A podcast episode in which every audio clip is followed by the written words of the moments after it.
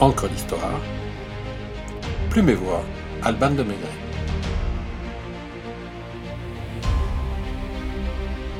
Échec et mat. Les clés de l'échiquier.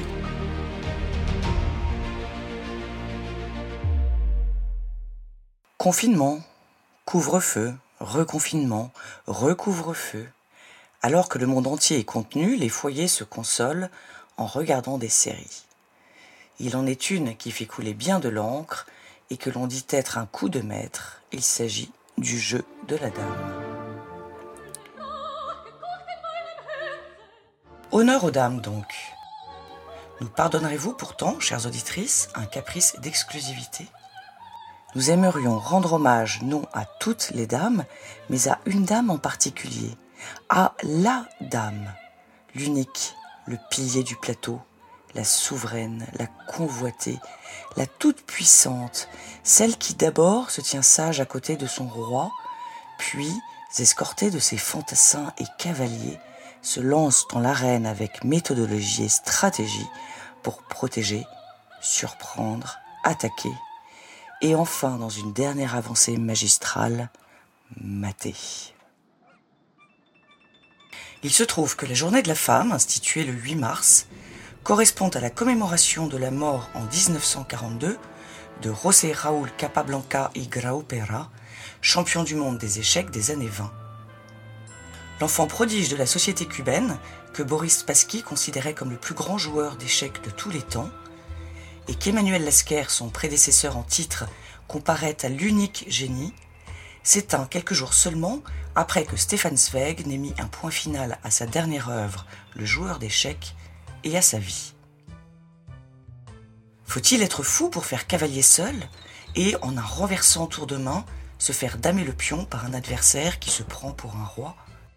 Focus sur ce passe-temps chronophage, dont le nom déroutant est synonyme de défaite, est l'un des rares jeux qui échappent à la tyrannie du hasard, comme le rappelle l'écrivain autrichien. C'est en Inde au VIe siècle qu'est né l'ancêtre des échecs, le chaturanga, un jeu de plateau qui mettait en scène les quatre corps de l'armée indienne, éléphants, cavaliers, chars et fantassins, ainsi qu'en témoigne la littérature védique. Arrivé en Perse par une ambassade indienne vers 570, le jeu devient chatranji et ressemble fort à notre échiquier moderne. Il est découvert par les Arabes, puis propagé au gré de l'expansion de l'islam, à l'est vers la Chine, à l'ouest vers le Maghreb, l'Espagne et le pourtour méditerranéen. En quatre siècles, de la Chine au Japon, de l'Espagne à l'Europe occidentale, de l'Europe occidentale à la Scandinavie et la Russie, les échecs investissent les différentes cours qui adaptent les règles et les pièces à la mode en vigueur. En Occident, l'échiquier n'est plus le théâtre d'un champ de bataille où deux armées s'affrontent, mais plutôt une joute entre deux cours. Le roi, ainsi que ses fantassins, ou piétons, ou encore pions, demeurent. Mais le char devient tour, le cavalier devient chevalier, l'éléphant devient fou, et le vizir devient reine, transformant le damier en un parfait miroir de la société chevaleresque du Moyen Âge.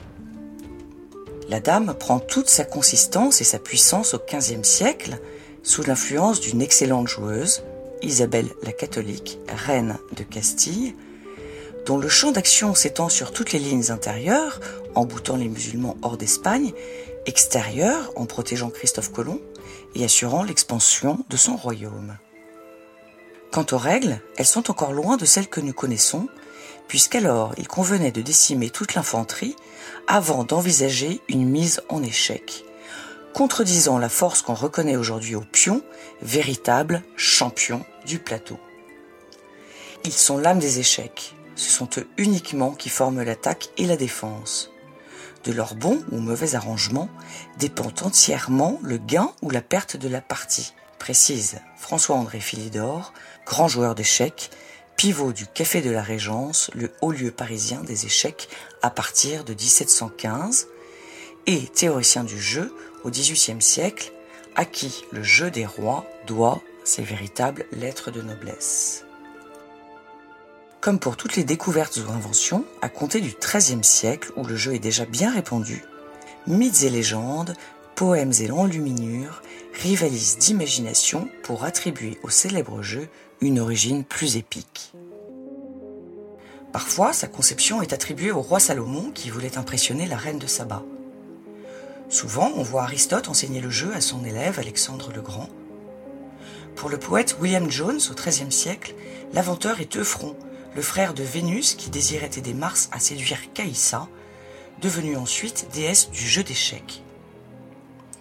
Pour Jacques de Sessol, dominicain du XIIIe siècle, la palme revient au philosophe Xerxès, soucieux d'apaiser la soif sanguinaire d'Évil-Modorac, roi de Babylone, et de lui enseigner la clémence, la justice, la continence.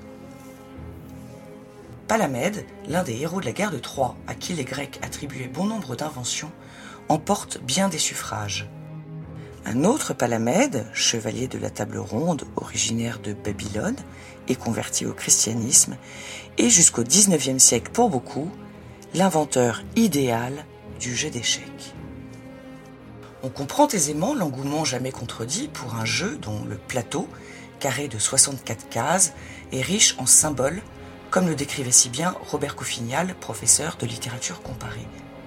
Échiquier, carré parfait, comme la Jérusalem nouvelle décrite par l'auteur de l'Apocalypse, 8 cases sur 8, exaltation du chiffre 4, symbole du cosmos aux quatre horizons, où le noir et le blanc l'ombre et la lumière, le mal et le bien s'entremêlent et se conjuguent.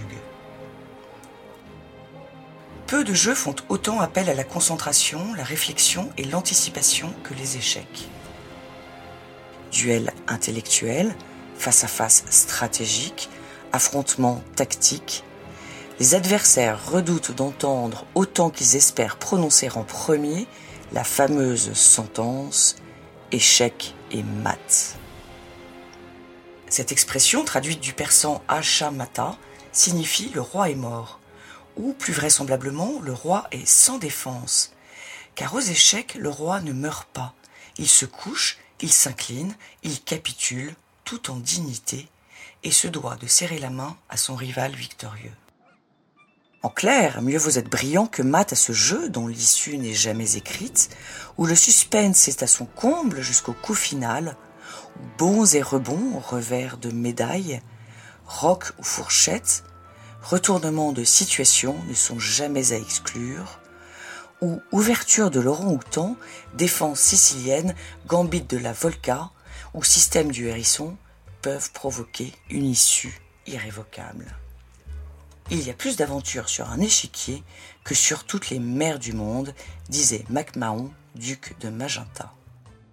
Les champions comme Murphy, Capablanca, Fischer, Lasker, Karpov, Kasparov, les grands hommes comme Philippe II d'Espagne, Benjamin Franklin, Napoléon ou Vladimir Nabokov, et les simples amateurs anonymes partagent une passion commune, celle d'un jeu où la lutte repose sur la loyauté et la victoire sur la logique.